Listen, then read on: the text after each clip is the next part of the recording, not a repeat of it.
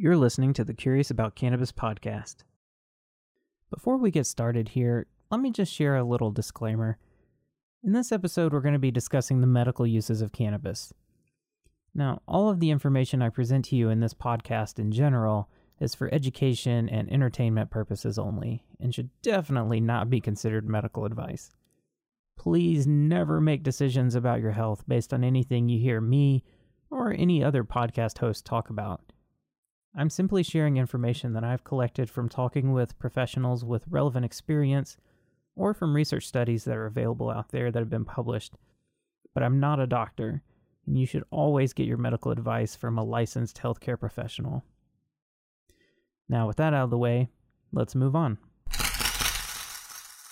Her daughter, Harper Grace, hasn't been able to receive marijuana extract oil for treatment of her rare form of epilepsy. A 2014 law named for Harper Grace nixed the oil from the state's banned substance list. Others, including Governor Phil Bryant, say there's a lack of scientific evidence providing the benefits of marijuana treatment outweighing any risk. In the previous episode of the podcast, we began exploring the concept of cannabis as medicine. We looked at many of the ways in which cannabis has been used as a medicine in the past, and some of the ways in which cannabis-based pharmaceuticals are being used as medicines today. Now, picking up where we left off, I wanted to explore the ways in which medical claims are derived. How do we determine that something's a medicine? And what results are clinicians seeing in their patients that are using cannabis as a medicine?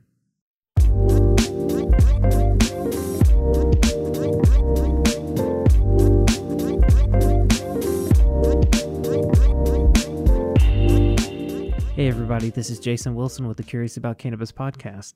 Thanks so much for tuning in once again. As we covered in the previous episode, there are a lot of medical claims swirling around cannabis. If you go into just about any cannabis dispensary, you're likely to see posters on the wall indicating the myriad of different chemicals in cannabis linked with their supposed effects. However, many times these kinds of charts are built off of very simple preclinical research data that may not really have any relevance in a real-life cannabis use scenario. So how are medical claims derived about cannabis? Well, there are several different forms of medical research that are considered to have varying degrees of quality. On one end of the spectrum, there are anecdotal reports, and these are basically eyewitness testimonies from a single person or maybe a small group of people. And, in these situations, there are no controlled variables. This is just simply someone reporting what they experienced, what they saw, what they felt, and that sort of thing. Up from that, you have case studies, usually written by a professional describing an incident in detail and giving their professional opinion. Moving along, there are observational studies where a healthcare professional might watch a patient engage in an activity and then record the outcomes. Now, on the other far end of the spectrum is the gold standard of the randomized controlled trial. Now, before a drug ever sees a randomized clinical trial, typically when that drug's being developed, the first way it's studied is through something called in vitro research. In vitro studies are laboratory studies performed in test tubes or petri dishes. In vitro literally means in glass. Basically, yeah. When you're studying, when you're doing drug development, you tend to look for a certain kind of activity that the drug is. Let's just take THC as an example. This is Justin Fashetic. Justin is a natural products researcher that studies the activity of the chemical constituents of plants, including cannabis. THC interacts with the cannabinoid 1 receptor, which is mostly in your brain, and it also interacts with the cannabinoid 2 receptor, which is in the peripheral nervous system, as well as immune cells. And, there's more to it than that. But, if you're looking for a compound that interacts with CB1 receptor, you would start with mostly probably an in vitro assay. So that just basically means you have some kind of test tube that you have some kind of, you can put the receptor on a certain type of cell, or there's all kinds of different ways of doing in vitro experiments, but generally you're looking for some kind of specific biological activity. So you either have a receptor, in a tube that, and you can measure various ways of how compounds interact with it. Do they interact with it strongly? Do they interact with it mildly or at all? And you know, this also applies to cell, like if you're looking for an anti-cancer drug, you would normally start by growing cancer cells in like a petri dish and then applying different compounds to it and seeing if they kill them. And, you know, that's a big, you know, that's usually the starting point of a lot of this stuff. Or you have some plant that you already know has medicinal properties for like historical reasons, and then you go try to figure out why. But yeah, so, you know, that's in vitro means like in a test tube, basically. Then moving on from in vitro studies, there are in vivo studies, which are studies in living animals. And then as you move into an in vivo system, that would be in like a test organism. So a mouse or eventually a person if it's, you know, clinical drug development. But there are limitations to each of these types of studies.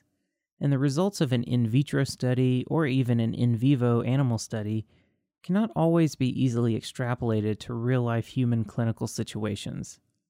A lot of times you see people like quoting things about different cannabinoids, different terpenes from kind of very basic in vitro kind of research. Like, oh, this terpene has anti-inflammatory properties in this assay. And then they just quote it as if that means they have anti-inflammatory properties in general. And you can't, you know, that's, there's a reason drug development is takes a long time and it's complicated because you usually start with these very simple systems and move into much more complicated systems, like a person versus one cell or one receptor. I had a conversation with cellular and molecular biologist Dr. Anthony Smith about this issue regarding the limitations of interpreting in vitro studies. A lot of science papers are either built on or in some cases supported by what we call cell culture research. And so cultured cells, what I mean by that is that, you know, we can get bits of tissue from different animals, humans included, and essentially break them apart from their tissue mass and grow them in flat-bottomed bottles with synthetic blood, if you will. And so there's all kinds of different mammalian cell lines that we call them that are, you know, used for all sorts of research that relate to drugs, disease, environmental control, detoxification, etc. And these are very important models.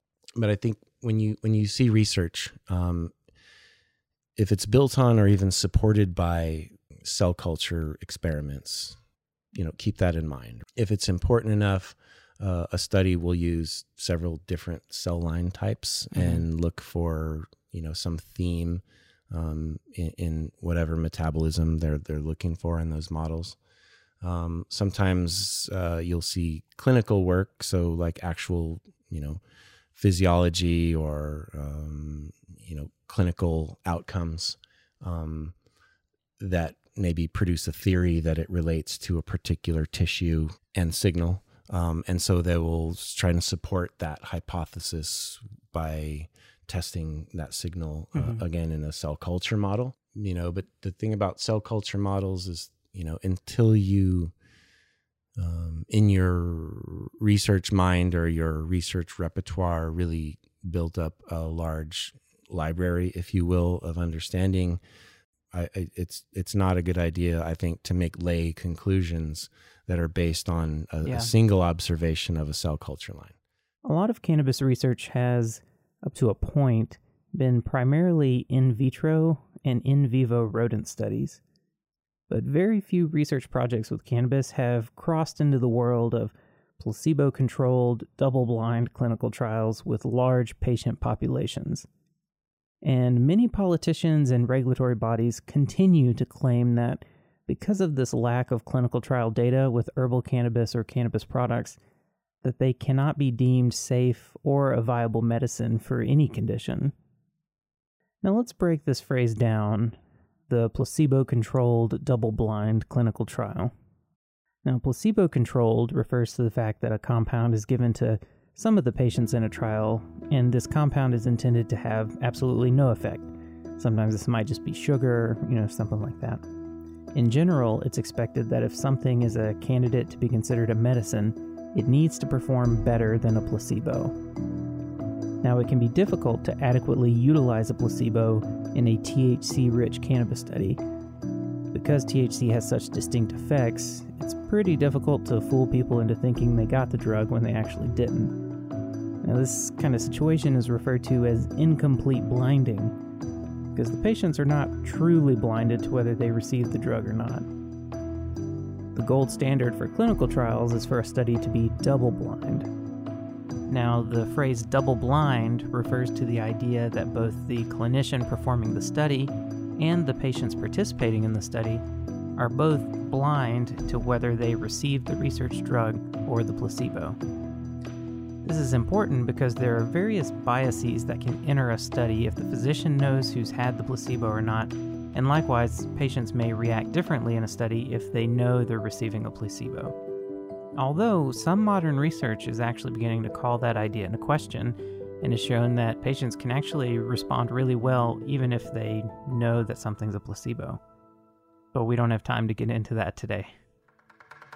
Next, large sample sizes are required in order to understand whether the results of a clinical trial are actually representative of a much larger population.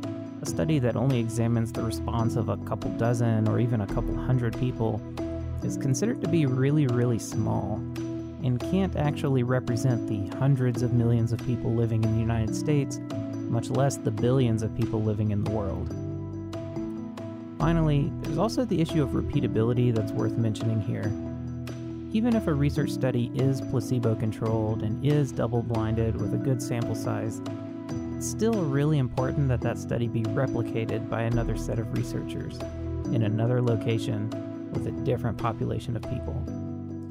Research findings are much, much more robust when they've been repeated.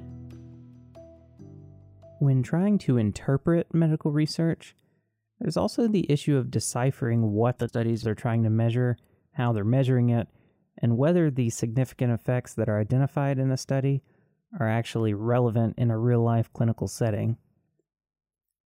This is the issue of statistical significance versus clinical significance. Statistical significance is a measure of the likelihood that a result is not due to pure chance, whereas clinical significance is a measure of the practical significance of a treatment in a clinical setting. Basically, just because a research study determines that something exhibits an effect technically, and that effect is statistically significant when compared to chance, it doesn't actually mean that effect's going to end up being significant in any practical sense when someone consumes that product. There's another similar issue also facing drug development and medical research, and that's this battle between efficacy research and effectiveness research. You know, for me, I feel like we're at sort of the end of the research arc of the revolution of sort of efficacy research. Mm-hmm. It's still being promoted and pushed because it's a great way to sell a drug. You know, right. if I'll just map, you know, the difference between efficacy research and effectiveness research is that effectiveness really looks at a therapy or a therapeutic approach. Clinical significance. Like, was I able to effect a positive change in a patient population using a technique or a way of formulation or something like that? It doesn't require this efficacy model, which says, is this molecule effective for this condition? Mm-hmm. And that's a great way to sell a drug, you know, and there are cases where we can still really use that, you know, especially in cancer. Yeah. I, you know, there are some places where targeting a specific, molecular receptor or a pathway can be very powerful in a disease process like cancer that gets out of control really easily. But I want to find out, you know, how is cannabis effective and is plant medicine effective for different conditions when applied using some principles, you know, like using some basic, approaches to medicine. And so I want to see a divergence in how we prove something's value as a medicine. And I feel like we're stuck in a place where the money and the cash grab is driving us to keep using this archaic model that was really, you know, a model set up in the, 30s and 40s to prove out these pharmaceutical medicines and that they were were powerful because they were going to direct function. Right. We want to be in control. Mm-hmm. And in the emergency room, heck yeah, I want to be in control in the emergency room, you know. Exactly. Someone comes it's in an acute, with acute chest pain, oh, man, let's get them on nitroglycerin. Let's throw, you know, these guys got an ST wave, you know, elevation. We've got, you know, this person's having a cardiac event. We need to get them taken care of. We need some single molecules to block some pathways mm-hmm. and keep them alive. Awesome. But I, you know, where I see cannabis and where I see plant medicine is in day-to-day health. Mm-hmm. And we don't need to use that model to understand how those things affect our, you know, our health and disease, right. you know? And so I don't know how to make that bridge, but I'm pushing for my own work and my own, you know, search for meaning and search for what am I here to do? I want to try to help proliferate a way of approaching medicine, a way of mm-hmm. proving that looking at a person's lab work, combining it with looking at their mm-hmm. Chinese medicine yeah. diagnosis, and then using natural materials, maybe some drugs too if they need them, but whatever, but a combination, but that approach would be effective for patients. Mm-hmm. And how do we move from the efficacy of that single molecule single target to a more, what I would call a more useful and pragmatic, you know, right. research approach? So we've established that there are a lot of different ways to study medicine, and the results of some of these studies are not necessarily straightforward to interpret. It's always tough. For me, I'm 67, so you know my basic science training was like 45 years ago, and things change radically. yeah. So you know, I'm like a lot of people, and. When I've got a new journal article I think has pertinence to what I'm investigating, I may need to read it 3 times yep. to try and get it straight. So none of this stuff is simple. There's a problem trying to translate this into lay terms mm-hmm. because the foundation is so broad in the endocannabinoid system, and the details can be so extensive. Mm-hmm. It really defies simple explanations. And to be fair, that makes it very tough for the average physician to be able to grab a hold of this when their schedule has them seeing a patient every 15 minutes. It's just not amenable to providing good education to the patient about anything, let alone something so complex as medical treatment with cannabis or the endocannabinoid system. Now, all of these nuanced details about research are important when it comes to the development of cannabis-based pharmaceuticals. To get a drug approved as a medicine in the United States, at least, a company has to present lots of data that shows that drug, compared to a placebo, will provide an intended therapeutic effect for a particular condition or set of conditions. And that takes a lot of time, a lot of energy, and a lot of money. In most respects, the development of a cannabis-based medicine as a pharmaceutical is the same for anything else. Mm-hmm. But cannabis is a botanical, a plant-based medicine. There's still a common misconception out there that you can't make a pharmaceutical from a plant, mm-hmm. but it has been done. And even though Sativex isn't available in this country, it is approved in 30 other mm-hmm. countries, and it passed the chemistry, manufacturing, and control, and the safety mm-hmm. Signals. Sativex, or nabixamols as it's also known, is a particularly interesting drug to focus our attention on. Sativex is a mouth spray that consists of a standardized cannabis extract with a 1-to-1 ratio of CBD to THC. Now, unlike Epidiolex, which is often criticized for being an isolated cannabinoid drug like Marinol, Sativex consists of a wide diversity of plant compounds extracted from cannabis. This means that the clinical data on Sativex is likely to be far more relevant when thinking about the therapeutic potential of herbal cannabis or cannabis extracts than research on isolated THC like Marinol or isolated CBD like Epidiolex. But basically what's involved is you have to take your preparation and show that it's safe through toxicology. This means giving large amounts, unfortunately, to rats and dogs and seeing what happens.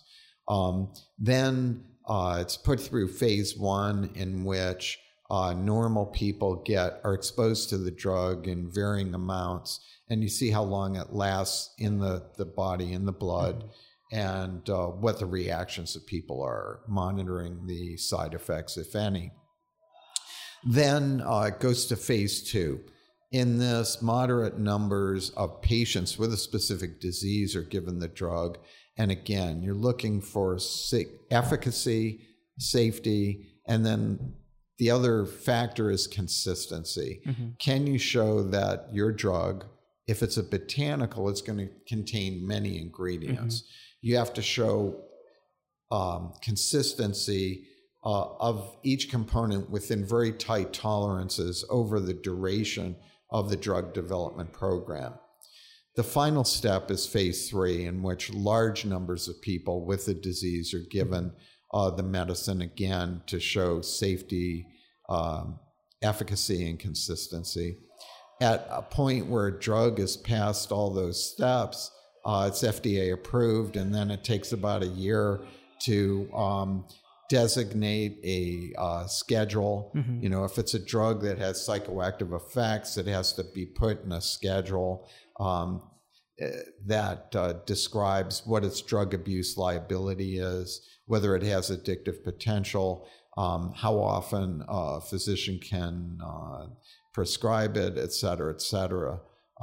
And then label is developed and it goes on the market. So we're talking about generally from start to finish a 7 to 10 year proposition that will cost anywhere between $700 million and $1.2 billion.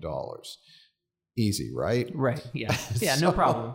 But so that's one aspect of cannabis as medicine. However, as we're seeing now in this country, cannabidiol has been available in various preparations on another level where people can access it without prescription. So in the future, there are going to be other cannabis-based supplements. Mm-hmm. These should be also subject to safety and efficacy issues as well as labeling. And we've got a final level or echelon of activity, which would be someone grows cannabis and may use it in a medical context. Mm-hmm. So there are these three different ways of getting cannabis medicine. I think people make a mistake when they think that one level can eliminate the others. Much as the government thought that Marinol, synthetic THC, would reduce or eliminate the issue of medical cannabis. It never happened. It never will happen. Similarly, we've got some counterculture people that would just like to free the herb, so to speak, right. and forget about these other areas of commerce. God forbid a company would make money on something that is God-given. But again, those are extremes of philosophy, I think. Now, Dr. Rousseau makes a great point here. Just because cannabinoid and cannabis-based pharmaceuticals are being developed, it doesn't necessarily mean that herbal cannabis and the use of cannabis extracts is going away anytime soon. And in fact, a lot of times people tend to prefer herbal cannabis or the use of cannabis extracts over these available pharmaceuticals for a number of reasons. Sometimes it's efficacy related, but sometimes it's cost related too. Pharmaceuticals can be extremely expensive, and when you can just grow a plant at home and make your own extract and get the same or better efficacy, sometimes it's a little hard to justify going the pharmaceutical route. However, pharmaceuticals tend to be very standardized and consistent batch to batch. So it's possible that trying to treat a medical condition with homegrown cannabis or cannabis products obtained from either the black market or even legal markets and dispensaries may not provide the same consistent outcomes because the product chemistries will be a little different batch to batch. Unfortunately, there's really not much research available right now regarding herbal cannabis or cannabis extracts. And this is for multiple reasons. One reason is that research tends to happen with products that can be patented and that a company can make money on. So there's not a huge financial incentive to do the really expensive research on herbal cannabis or unstandardized cannabis extracts. Another issue is that cannabis flower and extracts are very diverse and inconsistent in their chemistry batch to batch. However, despite all of these issues, clinicians around the U.S. are noticing striking results in many patients using cannabis products. My largest population is children with autism. Okay. Probably hands down. A lot of autoimmune, a lot of, just inflammatory pain syndromes. Mm-hmm. I've seen it work beautifully for opioid reduction. That's Jana Champagne, a registered nurse who over the past several years has focused her attention almost exclusively on cannabis. But, there's just so many things that it can be utilized for. And it was so funny. I had a consultation with a retired pharmacist. Mm. And you could tell he was questioning the science and I was sticking to the research. Yeah. Well, that's good. Yeah. And he was saying, Jana, I just don't understand how one thing can be good for so many different conditions. Mm-hmm. And this is the shift that needs to happen. And, pharmacists and doctors are used to pharmaceuticals that have one or two active ingredients. Right. Where we have the cannabis plant that has upwards of 500 if not therapeutic thousands. Components that we know of. Mm-hmm. We're finding more all the time. Yeah. And so this explains, the way that it works is to promote balance in the body. The underlying cause of every chronic illness is underlying imbalances. So in a general way, you can see mm-hmm. how it's going to come in and kind of promote wellness overall. So it's very different. Cancer, we've seen cancer patients that are in stage 4 on hospice, not eating. Of course, we encourage patients to please reach out to us before cannabis is their last resort. But, we have seen some miraculous recoveries from cancer, patients who graduated from hospice. On hospice, we typically talk about, let's try to promote appetite so at least you're not starving to death from the cancer and the cachexia piece.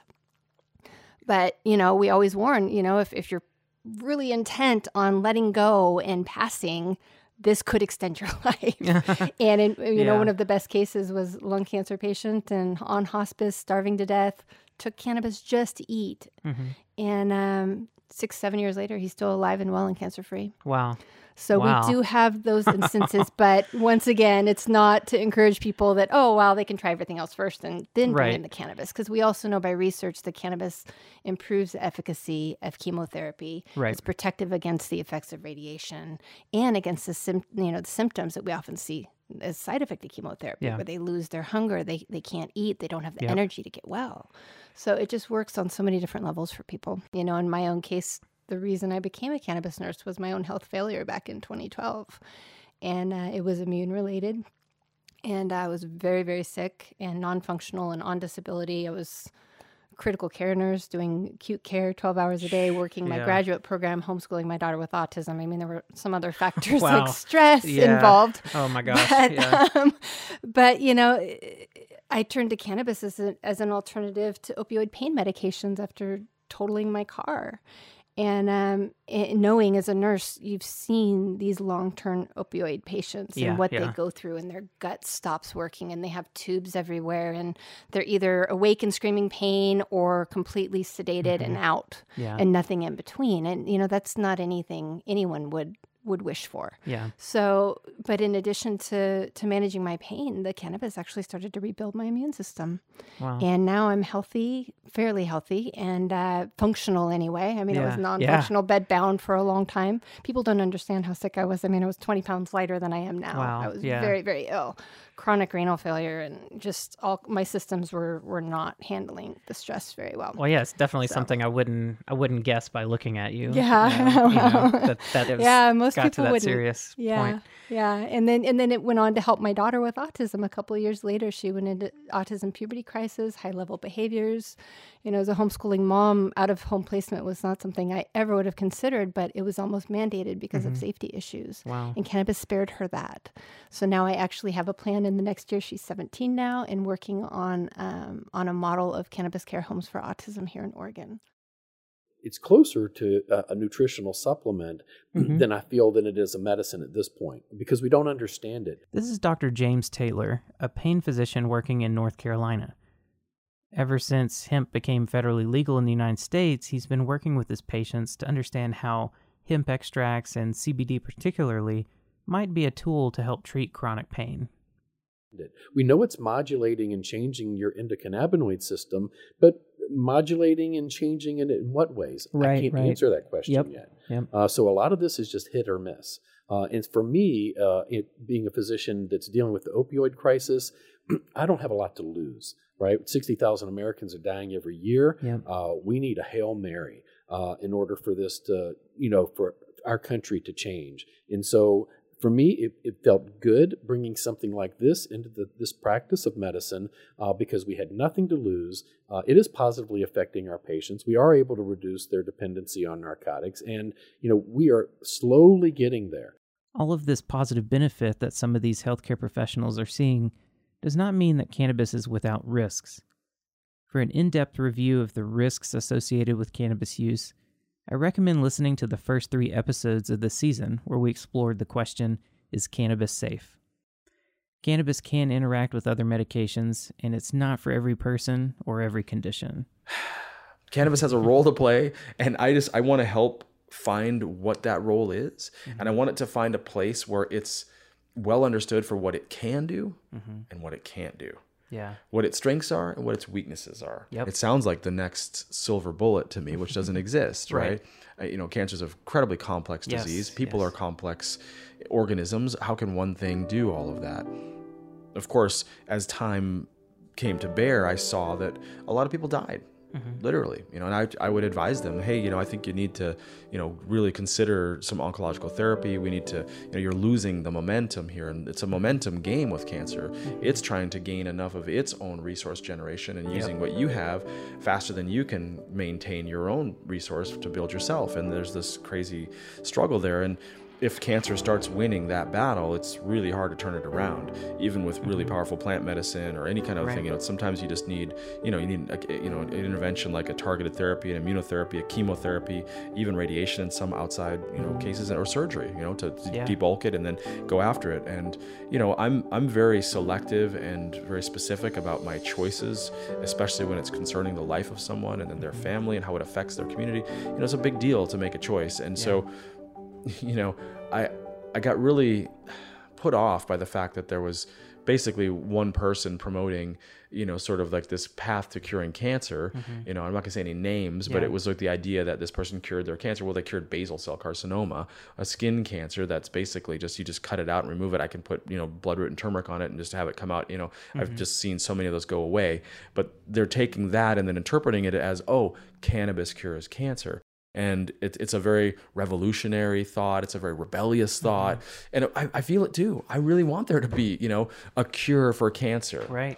But there's no cure for cancer. It's not, you don't cure cancer like in one, it's like it's an incredibly complex thing, and I would love to elaborate on it at some point, all my kind of like 7 different sort of metaphors of cancer, as I call them, how it relates to as within, so without, and how cancer manifests, and then how we have to address it. And of course, prevention, that's what we can do.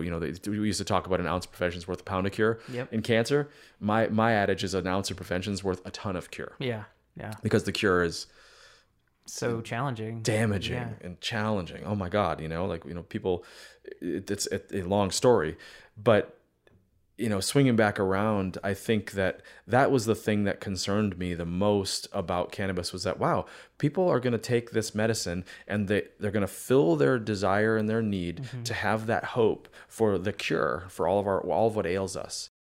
I will say also that I think with the, inhaled cannabis, especially vaporized. Yeah. I really don't worry about drug interactions with people, especially if you've got a person who's going through chemotherapy and they're suffering from nausea and appetite loss. Right. And, the benefits to vaporized cannabis in that context, it's the best medicine that I've ever experienced. And I've talking about dozens to maybe hundreds of patients that I've guided them through that with.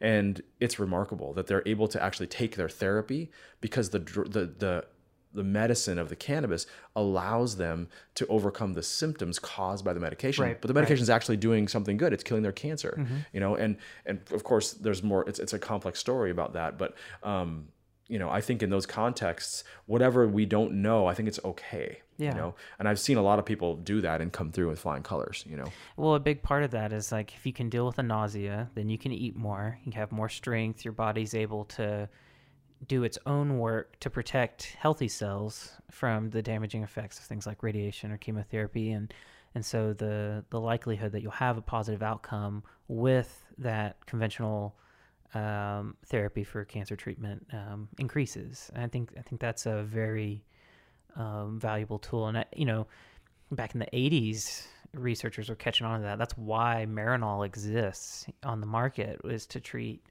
cancer-related nausea. Of course, turns out it doesn't work as well as herbal cannabis. So inferior. Has its own side effects and issues. But, that's why, one of the first pharmaceutical drugs from cannabis got approved. Yeah. Was for that indication. So despite some of the miraculous claims about cannabis, it's not a cure-all, and some of the claims made by advocates are a little overhyped. However, other clinicians I spoke with also shared additional stories of the successes of the medical use of cannabis in their patients, which begs a question. Just how much evidence is required before cannabis or any other natural product can be accepted as an effective medicine? We've already discussed that the gold standard of medical research is considered to be the randomized controlled trial, but it's an extremely expensive process to get something through the drug approval process in the United States. Because this process is so expensive, it's pretty rare for a company to spend the millions, if not billions, of dollars required to study a natural product alone that they can't even end up patenting and capitalize on later. Additionally, natural products are challenging to standardize and control, which really doesn't lend itself well to the modern medical research schemes. We've also covered the fact that cannabis has an extraordinarily long track record with humans, going back nearly 5,000 years or more. Through that time, records of varying degrees of quality have been kept about the medical use and toxicity of cannabis for thousands of years. The historical record indicates that cannabis has been considered a potent medicine all the way up until the 1930s, when cannabis prohibition began. And we haven't even really talked about the history of cannabis prohibition, but let me just say, the start of cannabis prohibition was not something based in science, and many medical associations were actually unhappy when access to cannabis was prohibited in the 1930s. Now, modern research has confirmed that, in fact, many of the traditional medical uses of cannabis are actually well-founded, and compared to many foods and drugs, cannabis is actually pretty safe. Where we lack clinical research, we have a host of anecdotal reports, case studies, and observational studies documenting the medical efficacy of cannabis. And while, yes, these types of research may be considered lower quality, at a point, these reports become pretty overwhelming in their results. And yet, today in 2019 in the United States, people are still struggling to get legal access to medical cannabis. While many of you may already be familiar with the little girl named Charlotte Figi that brought nationwide attention to the treatment of CBD-rich cannabis for seizures in children in a famous CNN special with Dr. Sanjay Gupta called Weed, you may be less familiar with another little girl that's fighting the same fight in my home state of Mississippi, and her name is Harper Grace. Harper Grace is a little girl that also suffers from seizures, similar to that we saw in Charlotte.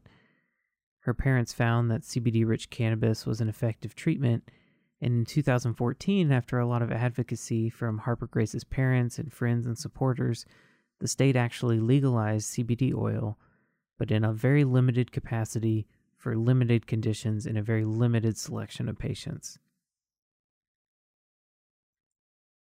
Since the law passed, which is actually named after Harper Grace, that little girl still has not been able to get access to CBD treatment. And now her parents are fighting for statewide medical marijuana legalization for Mississippi in 2020. Activist Ashley Duvall registered the Medical Marijuana 2020 initiative last year, and her daughter Harper Grace hasn't been able to receive marijuana extract oil for treatment of her rare form of epilepsy. A 2014 law named for Harper Grace nixed the oil from the state's banned substance list. Others, including Governor Phil Bryant, say there's a lack of scientific evidence providing the benefits of marijuana treatment outweighing any risk. This issue is especially poignant considering the country's only federally sanctioned cannabis research and development laboratory is actually located at the University of Mississippi. So, let's review what we've learned. Cannabis has been used as a medicine for a lot of different medical conditions for thousands of years. Up until the early 1940s, cannabis was even part of the U.S. pharmacopoeia, until Prohibition began in the late 30s. Medical research comes in a lot of forms, and we really have to be careful not to conflate the statistical significance of an effect that's measured in a research study with the clinical significance of an effect that's measured in a therapeutic setting. Just because something might seem statistically significant doesn't mean that's going to translate to any meaningful effect when someone's trying to use it to treat something that's ailing them. We can't assume anything based on a single research result. Research findings always need to be replicated by a different group of researchers. The clinical research that is currently available about cannabis indicates that it could hold promise for the treatment of conditions like nausea, loss of appetite, chronic pain, and spasticity. There are case studies and uncontrolled clinical research that indicates that cannabis could be useful for a number of other conditions, like autism, ADHD, PTSD, anxiety, depression, and immune system-related disorders. While there are numerous case studies and observational reports documenting cannabis's efficacy treating conditions like these in patients, it's difficult to interpret that data and extrapolate it to a much larger population, at least yet. Clinicians working with patients using cannabis are seeing positive effects in general, and at times even profound results. But cannabis is not a silver bullet, it's not a cure-all, and it's not for every person or every condition. But it is a tool in the clinical tool chest that some people respond very positively to. There's a lot we don't know. Cannabis comes in a lot of forms. There are many different chemical profiles of cannabis, each with its own therapeutic index. We're just scratching the surface, really, with understanding cannabis, and we still have a long way to go. But we do know that cannabis is very safe when consumed responsibly. It is impossible to lethally overdose on cannabis, and many of the adverse health risks of cannabis can be minimized by utilizing oral forms of cannabis at low dosages. For more information about the safety of cannabis, check out episodes 1 through 3, where we explore this topic at length. So, how is cannabis a medicine? Well, simply put, a lot of ways. While yes, some of the claims about cannabis as a medicine are overhyped, a lot of them aren't. And a lot of people are finding relief from very serious conditions that they're having to live with every day through the use of cannabis. Today, it seems like the rationale for restricting access to cannabis or cannabis products often comes down to an argument around safety and a lack of research. Harper Grace is fighting for access to CBD oil because lawmakers in Mississippi feel that cannabis needs to be studied more to understand its risks. The FDA has stated that they're unlikely to allow CBD in foods because they want to better understand the potential risks. This issue with CBD safety in particular is really interesting, especially considering the World Health Organization in 2018 already issued a report claiming that, and I quote, CBD is generally well tolerated with a good safety profile. To date, there is no evidence of any public health-related problems associated with the use of pure CBD. Now, despite this determination, the FDA backs their stance by citing a recent rodent study that claimed to have identified the liver-damaging effects of CBD. However, as we covered in episode 1 of the podcast, this study was a rodent study that utilized massive, unrealistic doses of CBD before uncovering the damaging effects on the liver. At doses more typical of what anyone might encounter in real life, these liver damage effects were not observed. Very recently, Democratic presidential candidate and former Vice President Joe Biden stated that he believed that there needed to be more research into the risks of cannabis, particularly as a gateway drug, before he would consider legalizing the plant federally. Yet, as we also covered in episode 1 of this podcast, an administrative law judge in the U.S. back in 1988 made a formal statement attesting to the safety profile of cannabis and the need to reschedule it to a more lenient drug schedule. Hell, if you think about it, over the past several decades, starting in, I guess, maybe around the 50s or 60s, most of the research into cannabis has been focused on trying to find the risks and damaging effects. That kind of research has been done. So, what do you think? Do we need more research into the safety of cannabis before we legalize nationwide? How much evidence is enough before people are allowed open legal access to cannabis for medical purposes around the world? Personally, I was left with a few questions. 1. Why are cannabis and its cannabinoids still Schedule I drugs in the United States? It's clear cannabis has therapeutic applications in certain contexts. Sure, cannabis can be abused, but so can many other things which are totally legal. Many lawmakers claim we need more research, but how will that research ever take place if cannabis remains a Schedule I drug? Ultimately, the legal status of cannabis seems to be hurting people far more than the plant ever could. 2. Given the safety profile of cannabis and its potential efficacy, contrasted with the sometimes harsh effects of some other medications, why is cannabis often used as a last resort treatment option for patients, rather than one of the early options? And 3, how much of the benefit that users claim they're getting from cannabis is actually related to its therapeutic activity, and how much might just be placebo? And if some of cannabis's therapeutic effects are placebo effects, does that matter if people are finding relief and the treatment is relatively benign? So far, we've been looking at the various ways cannabis is used as a medicine, and how it's been used as a medicine throughout history. But what do cannabinoids and other chemicals in cannabis actually do in the body to elicit these medicinal effects? Join me in our next episode as we take our fantastic voyage into the human body to understand how cannabis works. In the next episode, we'll begin to explore the question, what is the endocannabinoid system? Until next time, I'm your host, Jason Wilson. Thanks so much for tuning in, and take it easy.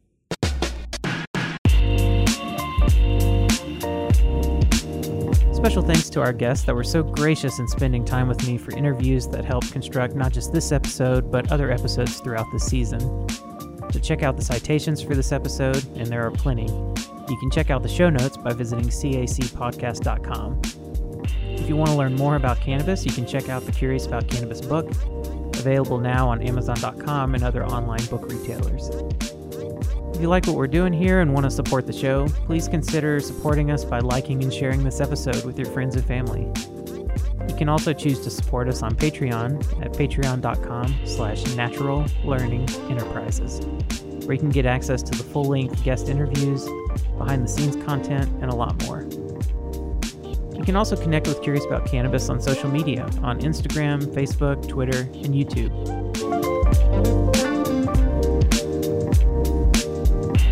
The truth of the matter is, there's not nearly been enough evidence that has been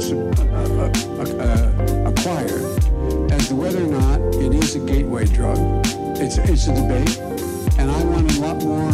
Before I legalize it nationally, I want to make sure we know a lot more about the science behind it. I have a lot of respect for the vice president. He has sworn me into my office as a hero. This week I hear him literally say that I don't think we should legalize marijuana. I thought you might have been high when you said it. because